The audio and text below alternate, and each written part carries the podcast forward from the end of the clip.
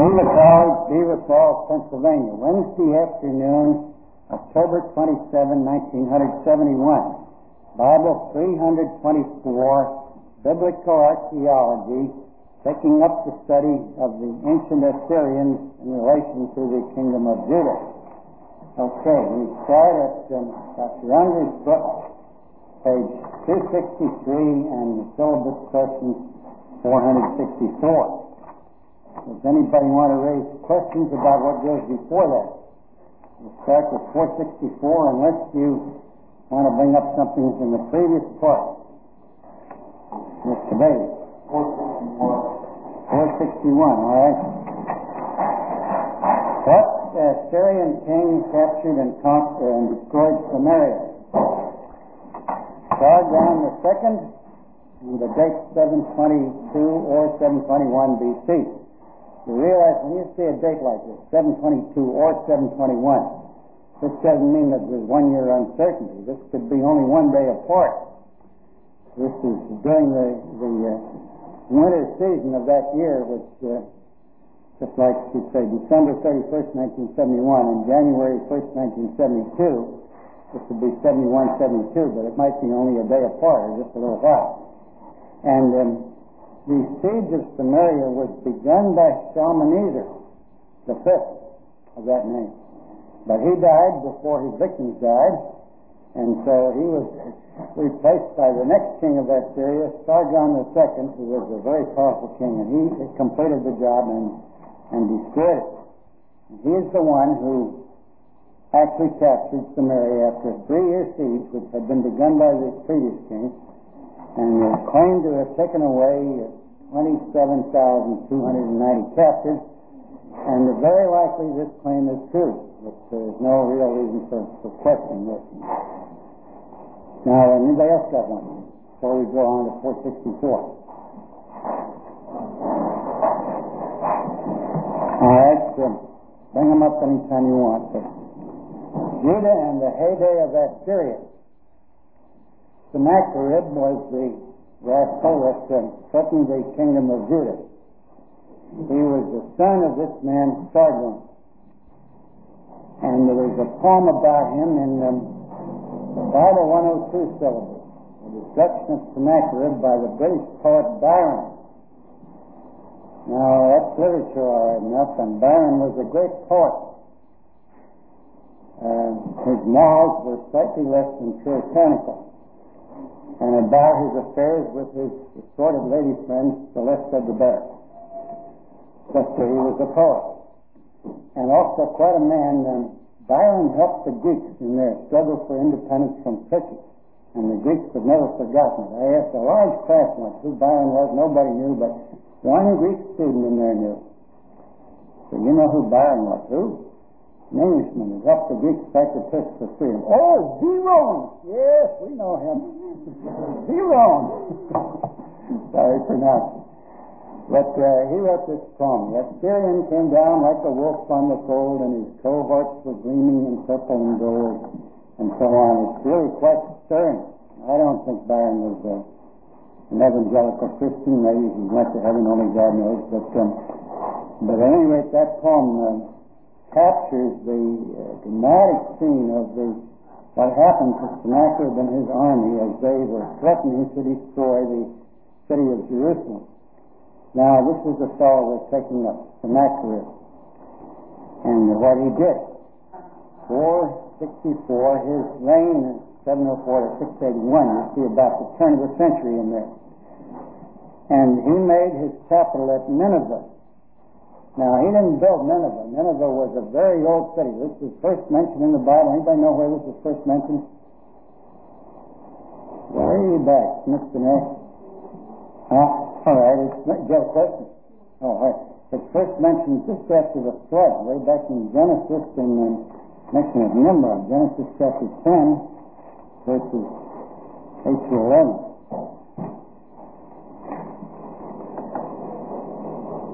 In the beginning, this is Nimrod, in the beginning of his kingdom was Babel and Erech and Akkad and Calneh in the land of Shinar. Out of that land went forth Asshur. It should be, he went forth to Assyria and built Nineveh and the city Rehoboth and Calah, and Resen between Nineveh and Calah, the same is a great city. All those places mentioned there uh, after Nineveh.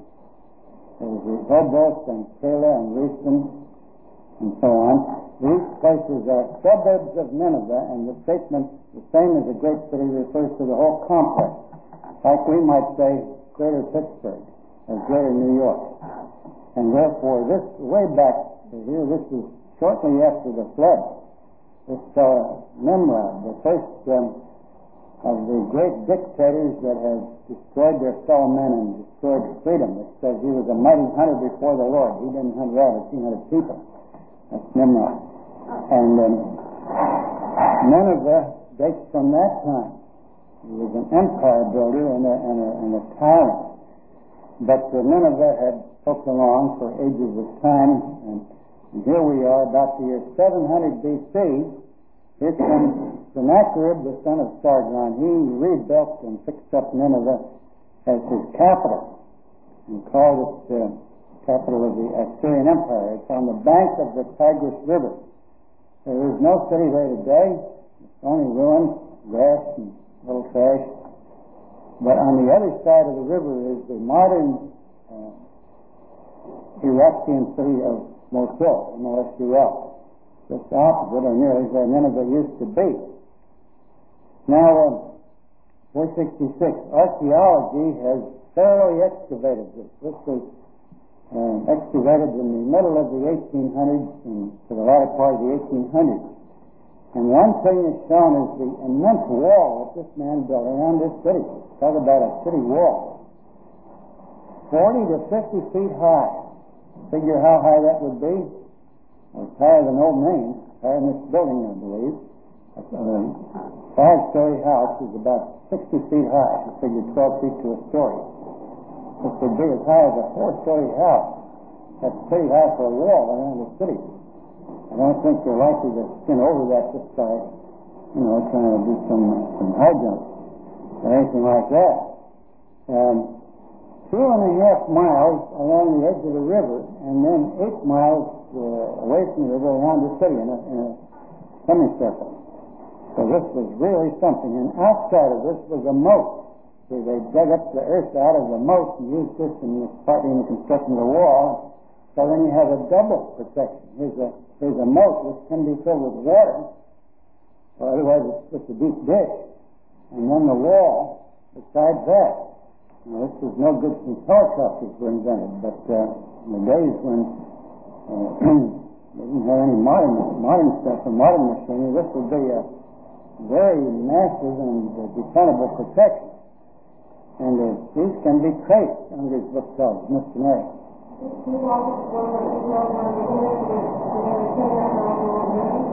I think it was like this. It was the, uh, say, the, here's the, the River, and there's one wall along here, and the city's in here, and then the wall comes down here like this.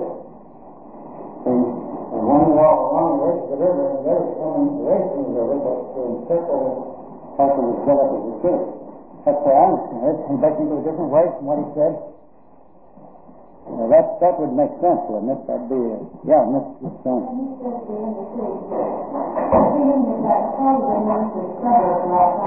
Yeah, there would be. This would be the important part where the um, king's palace and main buildings and everything were, and these suburbs would sprawl out, you know, like Chippewa and Patterson Township and Darlington and uh, Enon Valley and, and so forth. They'd be some little distance away. But this would this would cover the most important part. All right. Now, also he built the world's most ancient known aqueduct to bring water. You're going to have a big city. Uh, one thing you absolutely got to have is water, and he brought this water from 30 miles away. Romans were the great aqueduct builders of ancient times, but not at this period, 700 BC. Rome wasn't even podunk yet. 700, well, it's supposed to have been founded 753 BC, but um, it was podunk and still smoked, fell with a small piece at this period, and only became important much later. Nineveh excavated in the middle 1800s, begun 1847 by an Englishman, Austen Henry Layard. Now, he was not um, really or originally a professional archaeologist. This man, I think, was um, a consul or an agent of the British government there, representing some commercial interests and so forth. But he had a, an interest in uh, what he saw and what could be discovered, and he undertook the, the excavation of this. They uh, pictures you can still see. We have them on a front strip. I'll try to show you later. These tremendous um, cherubim figures, the human-headed bull and the human-headed lion. They are so big that a, a, modern man standing under this barely comes up to the end of the, the uh, beard of the human head of the, of the uh, animal. tremendous things. And uh, Layard discovered these, and his workmen were ignorant Iraqi Arabs who were very uh, ignorant and superstitious. And when they uncovered one of these things, they said it's Nimrod. And they wouldn't work any further. They were scared to death to work any further. And even the Turkish governor, which was part of Turkey at that time, sent a message to Layard and said, Sir, have they really discovered Nimrod or is it only his statue? and finally he got uh, this quieted down and they proceeded further and uh, they were going to have an awful time to get this onto a barge in the Tigris River. I believe it's in the British Museum in London today, but to get this, it was weighed many, many tons, and it was so heavy, and they were afraid that um, it would slip and break to pieces of its own weight. And they got it with an elaborate, as an elaborate arrangement of ropes with blocks and tackles and pulleys, and moved it inch by inch, very gingerly, and finally got it to the and then they got it on a kind of a float with rollers, like uh, old thick as a telegraph pole maybe, and this thing moved on these rollers and take them out behind, put them behind truck, and rolled it along on, on that sort of conveyor belt idea. And finally they got it on a boat in the Tigris River without damage. Two of them at least. And it was a major feat. And uh, how the ancient Assyrians moved these things, uh, some of the pictures show, but uh, that's even more amazing. They didn't have the blocking tackles that uh, Layard had. Well, this is Austen Henry Layard, a, a good example of a diplomat or businessman who helped the cause of archaeology by doing it as a hobby. And uh, quite a story written up. So He had his problems with the Turkish government. They weren't always reasonable and so forth. But he contributed more than a good many professional archaeologists, partly just because of the coincidence of time and place. He was at the right place at the right time to be able to do this. Now, um, who was the king of Judah that had to face this rascal Sennacherib? Mr. Hezekiah. You know, um, one of the few people in the Bible of whom almost nothing bad is said. He had one boner that he called. He showed his royal treasures to the ambassadors from Babylon. This is the equivalent of escorting the delegation from Moscow through the inside of Fort Knox. yes, he did. They had flattered him and buttered him up. It made him feel important, and um, he showed it to him. And the prophet Isaiah came around and said, Who were those guys anyhow?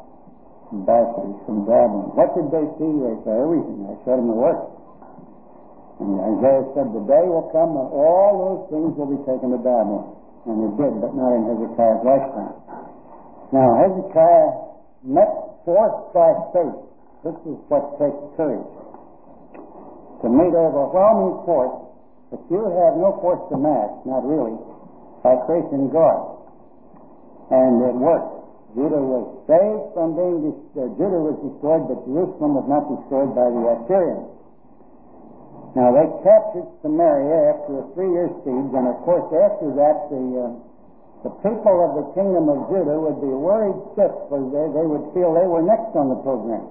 The northern kingdom has sworn, just like in World War II, after France surrendered to the Germans, the next thing was England. And the English were shaking in their shoes, or the British, because they knew very well they were next on Hitler's list for a country to conquer. And uh, it almost happened, but not quite. God has something to do with how history turns out. So, and um, so um, here the people of Judah were really almost in a panic with fear of this invasion, and they knew what kind of an enemy they had to deal with. And how cruel and ruthless and uh, almost fiendishly vindictive these people were.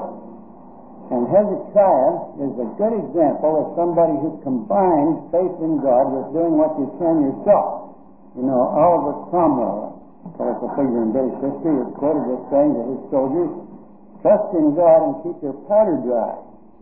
Now, neither of those is a substitute for the other, rightly understood. They should work together. Trust in God and keep your powder dry. Hezekiah didn't have any gunpowder, but he had uh, some means of defense of his country. It was not really a match for the Assyrian army, but he fixed it up for what he could.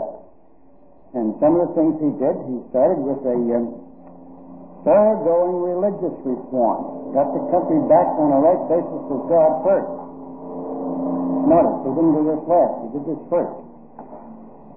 Then um, he um, regained control of some territory had been lost, the cities of the Philistines. He established a system of national defense with some army posts and forts, and stockpiled food and materials because once the siege would set in, there'd be no way of getting any more food in. And finally, uh, a water supply. And this we'll take up in a little bit. This is one of the most interesting things, to my mind, in Old Testament archaeology. Hezekiah's provision of a water supply for Jerusalem at the time of the Assyrian crisis. It would be no mean engineering feat today with modern tools and equipment to do what he did. And he did it, uh, his with sticks and shovels. Now, uh, 473, Merodach Baladan. This is a Babylonian king. The Babylonian spelling of this name would be Marduk. Does that have any idolatrous connotations, Mrs. Johnson? Yeah, the main god of Babylon, Marduk, and it's the same name. The consonants, the Semitic consonants are the same. Only in Hebrew it's pronounced Merodach, and in Babylonian Marduk, same god, same idol. Merodach Baladan. And he was king of Babylon in two different terms with an interval between. But what he did is important, not his date, but what he did. At this time, Assyria is on top of everything, and poor Babylon is the underdog, which they didn't like. The see, in the Tigris Euphrates Valley for ages had seesawed up and down. One time, Nineveh in the north is on top, and Babylon is underneath, and then some other time it's just the other way. Now, at this time, Assyria, capital of Nineveh, is the champion. And nobody can resist them. And everything else in that whole part of the world is under them. So Babylon, that has had once been so proud and mighty, is at this time only a, um, an area, a district, or province of the Assyrian Empire. Naturally, they didn't like it. It was hard on their pride as well as on their pocketbook. And so they wanted to get free of this and shake the Assyrians off their necks if they could. And this, the Merodach Baladan worked up a, um, I don't know what you call it, a confederacy or a conspiracy of small countries besides himself to try to fight the Assyrians and gain their freedom. And he sent ambassadors to um, these various places like Damascus and Jerusalem and other places to secretly line these countries up in this um, political and military conspiracy. Now, you can't walk in and say, we came to announce a political conspiracy, because that gives it away and uh, somebody will do something about it. So, uh, what they said on the record was they heard that Hezekiah had been sick and had recovered, and they came to congratulate him on his recovery from sickness. It was true enough he'd been sick and had recovered, and I don't doubt they congratulated him lavishly. This was, however, almost certainly not the real purpose of this visit. This was a cover-up. The Bible doesn't say very much about this other, but it is known from Babylonian sources and Assyrian sources. It does say this, however, that Hezekiah hearkened unto them. Therefore, he responded favorably to some proposal or other that they made. You don't say somebody hearkens to someone unless there's something to hearken about. And therefore, this is figured out between the lines in the Bible, but from real information from the Assyrians. This was a proposal for a military league against Assyria. Hezekiah hearkened unto them. In other words, he, he signed up. Now this came to nothing. The Assyrians found out about it. They had a spy system that was next thing to the CIA. And they found out about this and nipped it in the bud and it came to nothing before it could be carried out into practice. Meanwhile, Hezekiah had shown his treasures, both of himself and of his kingdom, to the ambassadors from Babylon, and this is what Isaiah the prophet told him was a foolish thing to do. Now, there's a chronological tangle that I think we'll just skip in this class about the Assyrian invasion of Judah. This is so complicated, even the experts can't agree on it. They can't even agree whether there was one invasion of Judah or two. And it's uh, com- complicated by uh, the dates that are given. It says in 2 Kings 18 it was in the 14th year of Hezekiah's reign. This involves problems unless you hold that um, they made two trips. So let's leave that out and just go on from there. Anyhow, it was around uh, the turn of the century, somewhere around the 701 BC. Now, this we have two sources of knowledge for the Assyrian invasion of Judah. First, we have the Bible, and then we have the Assyrian records. Sennacherib himself wrote them up. And in the Bible, furthermore, we have this record three times. It's in Kings, it's in Chronicles, and it's in the book of Isaiah. Between the so-called first and second part of Isaiah. See, the second part of Isaiah is held by higher critics starts at chapter 40 to 66. And Isaiah up to chapter 35 is prophecy supposed to have been written by the first Isaiah. You understand? I only believe in one Isaiah, really, but I'm just telling you how this is held by some people. And then 36, 37, 38, 39 are historical material about the Assyrian crisis. Parallel to the account in Kings and Chronicles, but not exactly identical with it. It provides some information that they don't provide and vice versa. So we have three sources in Scripture for this, plus the Assyrian account of it. So here we have something really uh, abundant. Hezekiah's record has been discovered, I mean, Sennacherib's record has been discovered. Now, the Assyrian record is on a large clay prism. And this, um, maybe I should pass around in Weinman's book here, Wiseman's book, to page 60. Yeah. Yeah. Pass that around and take a look at it. This is the Nazareth prism. I think it tells you how big it is. Clay prism. And uh, baked, I believe. There are two of these. And one of them is in the British Museum, I believe, and the other one is in the Field Museum in Chicago. And I used to think that the one in Chicago was a modern made replica or duplicate, a cast of this. Only to learn later I was mistaken. There are two originals that have been discovered, and they're identical, uh, word for word, except a little bit at the very end that's different. And uh, Chicago's got one of them, and the British Museum, is it, or the Louvre? British Museum, I think, has got the other one. And um, so um, there are two, one in London and one in Chicago. And um, this um, records Sennacherib's campaign, not only against Judah, but um, the general history of his military uh, accomplishments. However, obviously somewhat slanted. It's been translated. You can get a translation of the whole thing. It's obviously been somewhat slanted to um, make his exploits seem more favorable to him than they really were. This is part of the course. These ancient people used to do that. Conscience was the least of their trouble. And so, uh, ever hear what an American Indian said about conscience? Somebody asked this Indian, you know what conscience is? Yeah, I know what conscience is. The three-pointer wheel inside your chest. It turns over and over and over and hurts every time it turns. But you just it turn enough times, to gets smoothed off and quit hurting.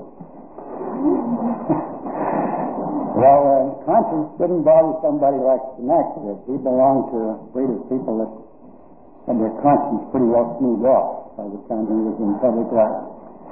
And um, on this thing, well, let's see. I think we have a, a uh, translation of some of this in your book, but I'll read you some from Thomas's book here.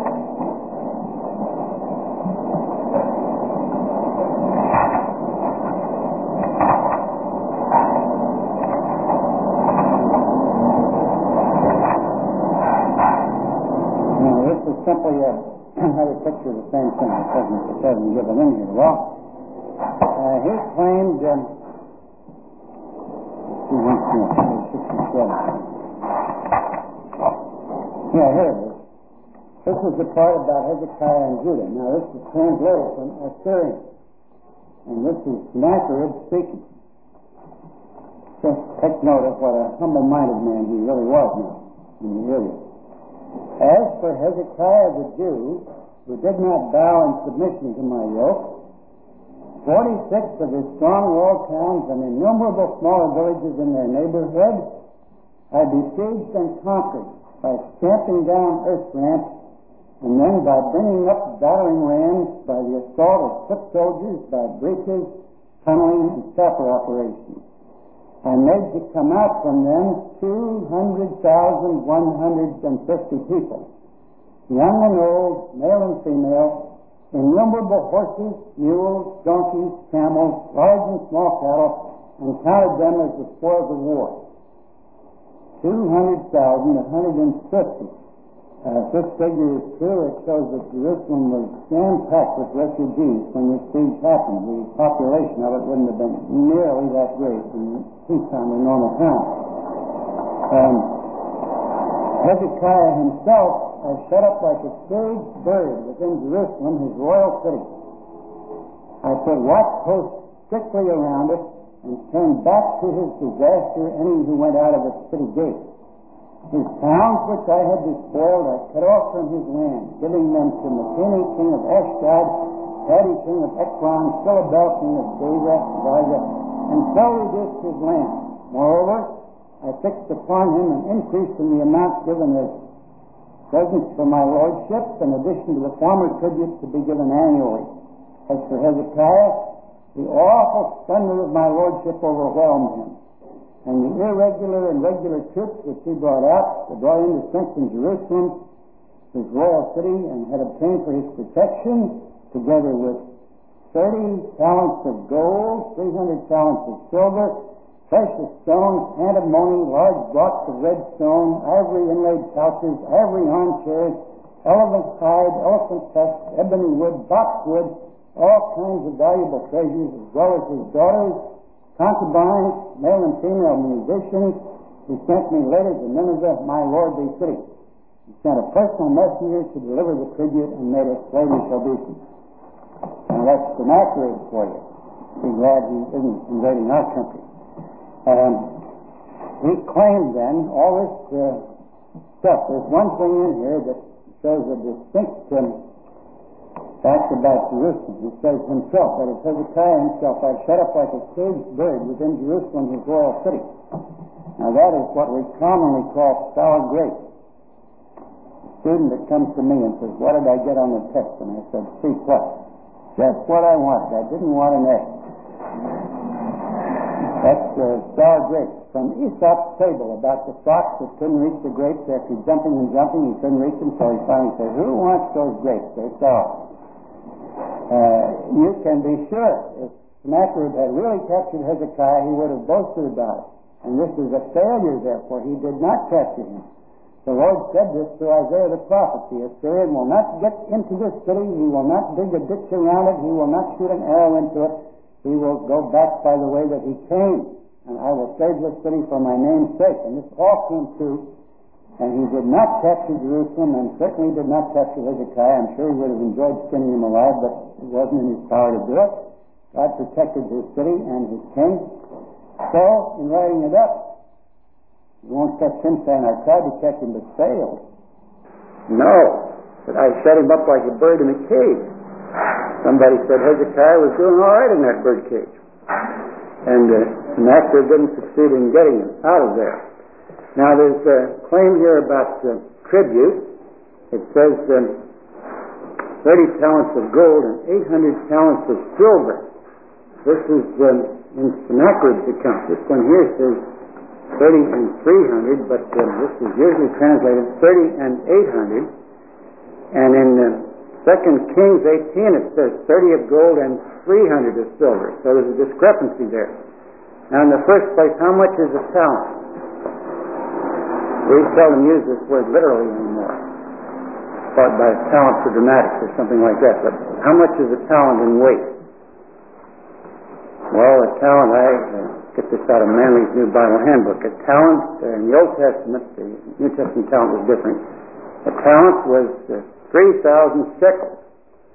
This is 3,000 half ounces, or 1,500 ounces. Now, there's 16 ounces to a pound, so this would be, uh, let's say, uh, something less than 100 pounds to a talent, maybe about 80 to 90 pounds weight of silver to a talent. A, a good amount if you multiply that by 800 or by 300. Now, as to this discrepancy, there are three possibilities how to explain this. If Sennacherib said 800 and the Bible says 300, obviously uh, those are different. And one explanation is Sennacherib told a whopper here. He told a lie. Uh, this again wouldn't bother him. However, it's not necessary to suppose that he told an untruth. Another possibility is that he counted the value of some of these other things the weight of the silver to make up the 800. And still another is that um, it's a different kind of talent from the kind that the Jews used in Jerusalem. So there are various possibilities about this. Now, um, what happened to Sennacherib in the end? 482. 481 we already dealt with. 482. What happened to this fellow in the end? Mr. Johnson? Killed by his sons. You know, we got the Bible 101, 102 syllabus commercially printed now, but before this it used to be mimeographed on the college here, and here it said in there, uh, Sennacherib was killed by his sins. S-I-N-S. this might be true too, if you understand it rightly. But actually he was assassinated by his sons, which speaks volumes. The people who should have loved him the most hated him the worst. And here he was, back from Judah, down on his knees in front of his idol in the temple of Nisroch, his idol, facing the inside of the temple, of course, and two of his sons come from the rear and stab him to death. Isn't nice, but they did it. And they escaped into the wild and woolly north of Assyria, today called Armenia or eastern Turkey. And a third son set himself up to be the next king, 631 BC. Now, um, 483, from what source besides the Bible do we know about the manner of the death of Sennacherib? This is in the Bible, see, about his son killing him. It even gives the name. This is also found on two inscriptions found near Nineveh in the Assyrian language. 484, what light has archaeology shed on the Syrian and Mesopotamian towns mentioned by Sennacherib in his messages to Jerusalem as having been conquered by the Assyrian forces? This is in Unger's book 270, 271. When the Assyrians were threatening Jerusalem, they said, There's no use for you people to trust in God. Look, what country is there under the whole heaven where their gods saved them from the army of the Assyrians. What country is there where their God saved them from being conquered by the Assyrian army? Then they mention a whole list of countries. Six or eight of them in there. Where are the gods of those countries? Did they do them any good? What makes you people think your God's any different from that are going to do you any good? This was their pitch or their line. Hezekiah's men, with um, tremendous self-control, obeyed his command to not answer them. So they kept their cool and let these fellows broadcast without getting any answer back. And maybe that's the best way to answer somebody that talks like that. Just, just let them blow, they get through blowing, and let it go. But, uh, of course, the Lord is not like the idols of those countries. The Assyrians figured religion is religion. They also said, don't let Hezekiah fool you into trusting in God because your king is anti-religious. He has destroyed temples. The Assyrians had a secret service and spy system, and they knew this. Hezekiah had destroyed temples, but you see, the Assyrians are pagans. They don't distinguish between the temples of the heathen gods and the temples of the true God. A temple is a temple, and a God is a God, and religion is religion. You can drive your car with Phillips 66 or Atlantic or Esso or Boring, it doesn't make a bit of difference. It moves your car. And um, so this is the way the Assyrians work. And these towns or countries that are mentioned here, capitals of countries, were formerly unknown except for the references to them in the Bible there. But archaeology has discovered, I think, every one of these. They're known, what they were, where they were, and where located. So this is a place where something has been really cleared up. Now, uh, paleography. What is the meaning of this word, paleography? Mr. Betty, are you a paleographer? Uh, this is studying Hebrew language. Well, any language. Hand, ancient style of handwriting. Does the style of handwriting change?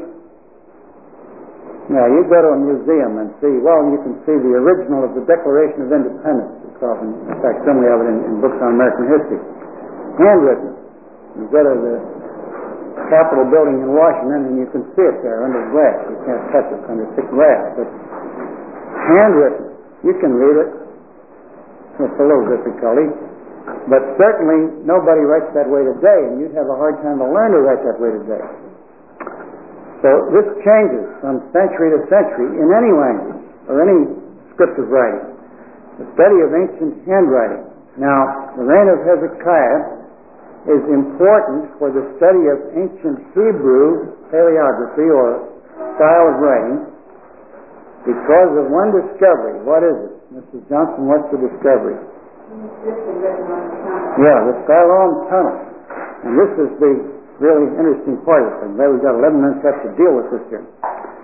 Now, this is from Hezekiah's time and is one of the very few source materials for early writing in Hebrew. You see, we have the Bible books from Genesis on down, but these are copies of copies of copies of copies of copies. Who knows how many times? We don't have the original, only copies. They're good, accurate copies, no doubt, but still they're copies. Here's this inscription in stone. This is the original. What we have is what somebody chiseled in that stone. And uh, this was um, part of his effort to provide a water supply for Jerusalem. Now, uh, Jerusalem is um, 2,500 feet above sea level, and there are no sources of water beyond rainfall uh, in the city.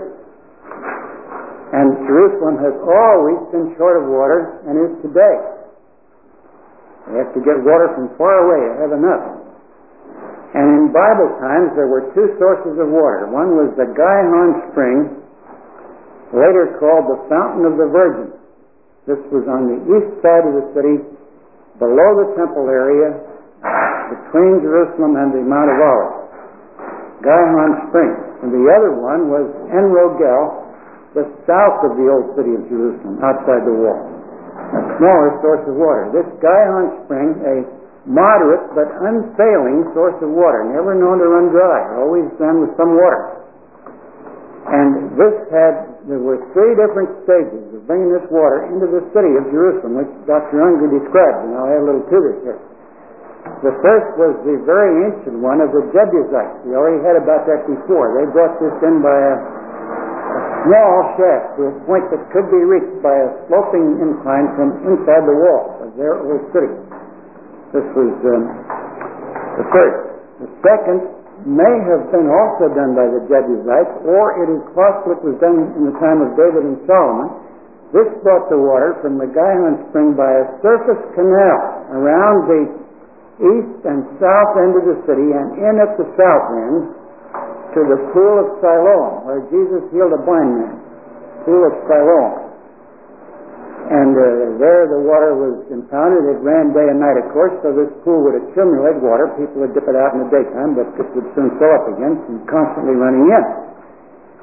This uh, surface canal brought a good amount of water to the pool of Siloam, but what's the matter with a surface canal in time of war? What could the enemy do to that, Mr. Block it off. So it all takes just a moderate amount of digging on the outside to divert it completely, and the pool of Siloam would soon be dry, and the water supply would be gone, and the city would be helpless without water. You can't live very long without water. So this was not satisfactory except in, let's say, reliable peacetime. Now, the Hezekiah produced the third, and this was the Siloam Tunnel. Which was chopped out of the solid rock under the cliff on the east side of the city. It was discovered in, um, let's see, the date when it was discovered, um, 1880. A little boy wading in the pool of Siloam. He saw some rocks there with uh, weeds growing over them and a black spot that looked like a hole and got in and here was the exit of the tunnel that came from the Gihon Spring. It was partly blocked by rocks, but the water was getting through and he got in there and uh, found this inscription on the wall just a little bit inside of the mouth of the tunnel. And this tunnel, uh, let's see, You'll find this in that same book, page 61 and 62.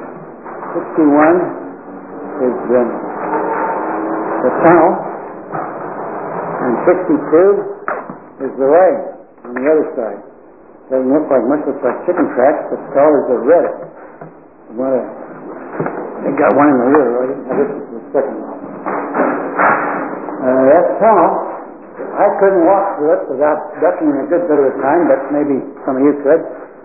Uh, it's uh, not tall enough for a tall man, but uh, you could get through it. And the water flows in a little brook at the bottom of the tunnel. This is an amazing feat because it was done entirely by hand labor around 700 or 701 BC. And uh, it has been measured Incidentally, that inscription tells the length of the tunnel in cubits. So the tunnel's still there and it hasn't changed its length, and all they had to do was take a measuring line and measure the length of that tunnel, and it turns out to be 1,777 feet, 1777. And a little arithmetic gives you then a check on the length of a cubit, which turns out to be 18 and a fraction inches. So here we have a real uh, objective check on how long a cubit. The cubit was supposed to be the distance from a man's elbow to the end of his middle finger. Well, obviously, this is not exactly standard because people's arms are different lengths, but that's the cubit. But the Siloam tunnel shows that it was a trifle over, a fraction of an inch over 18 inches. So this was proved. And this replaced all previous ways of getting the water in. Now, outside there, where this thing started from, Hezekiah got that all covered with rocks, and I suppose he put sod on it like we got very quickly over the uh, frontage of the dining hall over there. Looks like it'd been growing there for years, one day after they planted it. And this was completely camouflaged, so anybody walking around out there, he wouldn't have any idea that Jerusalem's main water supply started from here, unless some critter would tell him. It was, it was completely camouflaged over and no doubt planted to grass and weeds.